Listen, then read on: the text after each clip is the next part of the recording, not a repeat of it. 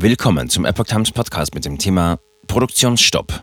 DIHK. Teilen der Wirtschaft droht zum Jahresende der Stillstand.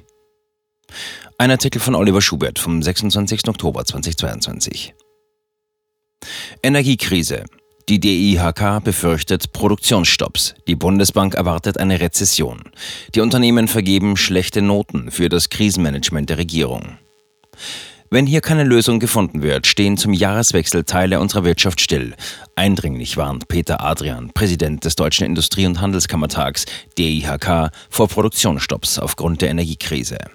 Quer durch alle Branchen erreichten ihn täglich Hilferufe von Unternehmen, weil diese keine Energieversorgungsverträge für das kommende Jahr bekommen, berichtet die Zeit. Einschränkungen in wichtigen Bereichen drohen.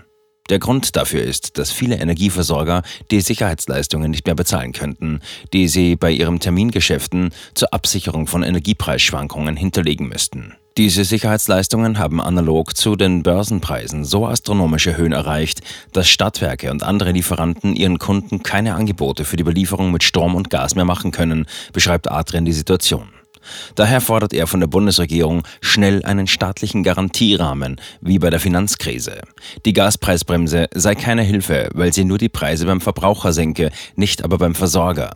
Daher bräuchten sie eine Liquiditätssicherung und Unternehmen eine Ersatzversorgung für Energie. Handele die Regierung nicht, drohen Einschränkungen in wichtigen Bereichen der Wirtschaft, mahnt Adrian an. Betroffen seien auch solche, die für die gesundheitliche und soziale Infrastruktur unseres Landes unerlässlich sind. Bruttoinlandsprodukt könnte deutlich sinken. Wegen der Energiekrise steht Deutschland nach Ansicht der Bundesbank unmittelbar vor einer Rezession. Die anhaltend hohe Inflation und die Unsicherheit über die Energieversorgung und ihre Kosten belasten die deutsche Wirtschaft deutlich, zitiert die Welt aus dem in der vergangenen Woche veröffentlichten Monatsbericht.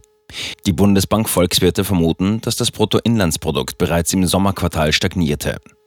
Im nun gerade begonnenen Winterhalbjahr werde es dann wohl deutlich sinken. Die Rezession gehe einher mit einem deutlichen, breit angelegten und länger anhaltenden Rückgang der Wirtschaftsleistung. Die Inflation sieht die Bundesbank auch in den kommenden Monaten weiter im zweistelligen Bereich. Dies sei auch der Fall, wenn einige neue Entlastungen in Kraft treten, beispielsweise die Absenkung des Mehrwertsteuersatzes auf Gas und Fernwärme. Dies gilt seit Oktober.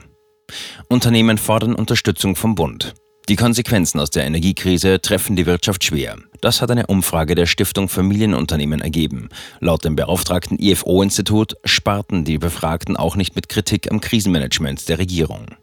Dafür gab es im Durchschnitt eine 4 Minus von den 1060 Unternehmen, von denen die meisten in Familienbesitz sind. Sie forderten Subventionen für private Investitionen in Energieeffizienz sowie Hilfen für betroffene Unternehmen oder Industriezweige.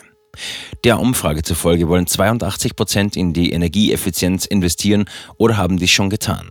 Fast jedes zweite Unternehmen plant den Wechsel zu anderen Energieträgern oder hat ihn bereits vollzogen. 90 Prozent haben die Preise erhöht oder planen dies. Mit Personalabbau reagiert jedes vierte Unternehmen auf die gestiegenen Energiekosten. Produktionsstopps ziehen 13 Prozent in Erwägung. Vor einem halben Jahr waren es noch 6 Prozent. Gute Noten gab es für die Energielieferanten. So bewerteten die Befragten die Versorgungssicherheit zu fast 60 Prozent mit den Noten 1 oder 2. Eine hohe Akzeptanz gab es auch für die Laufzeitverlängerung von Kernkraftwerken. Inflationsbonus kann ausgezahlt werden.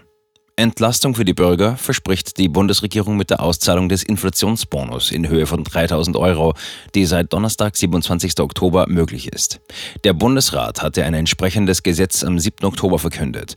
Die CDU-Fraktion im Bundestag kritisierte, dass die Verkündung im Bundesblatt und das Inkrafttreten am Tag darauf erst in dieser Woche erfolgt sei.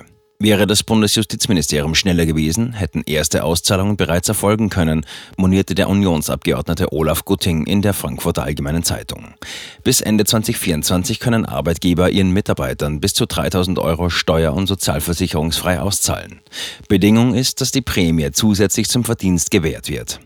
Mit dieser Regelung will die Bundesregierung erreichen, dass die hohe Inflation nicht dauerhaft zu erhöhten Gehältern führt und damit eine Lohnpreisspirale in Gang kommt. Den Steuerausfall beziffert das Bundesfinanzministerium mit rund 1,2 Milliarden Euro.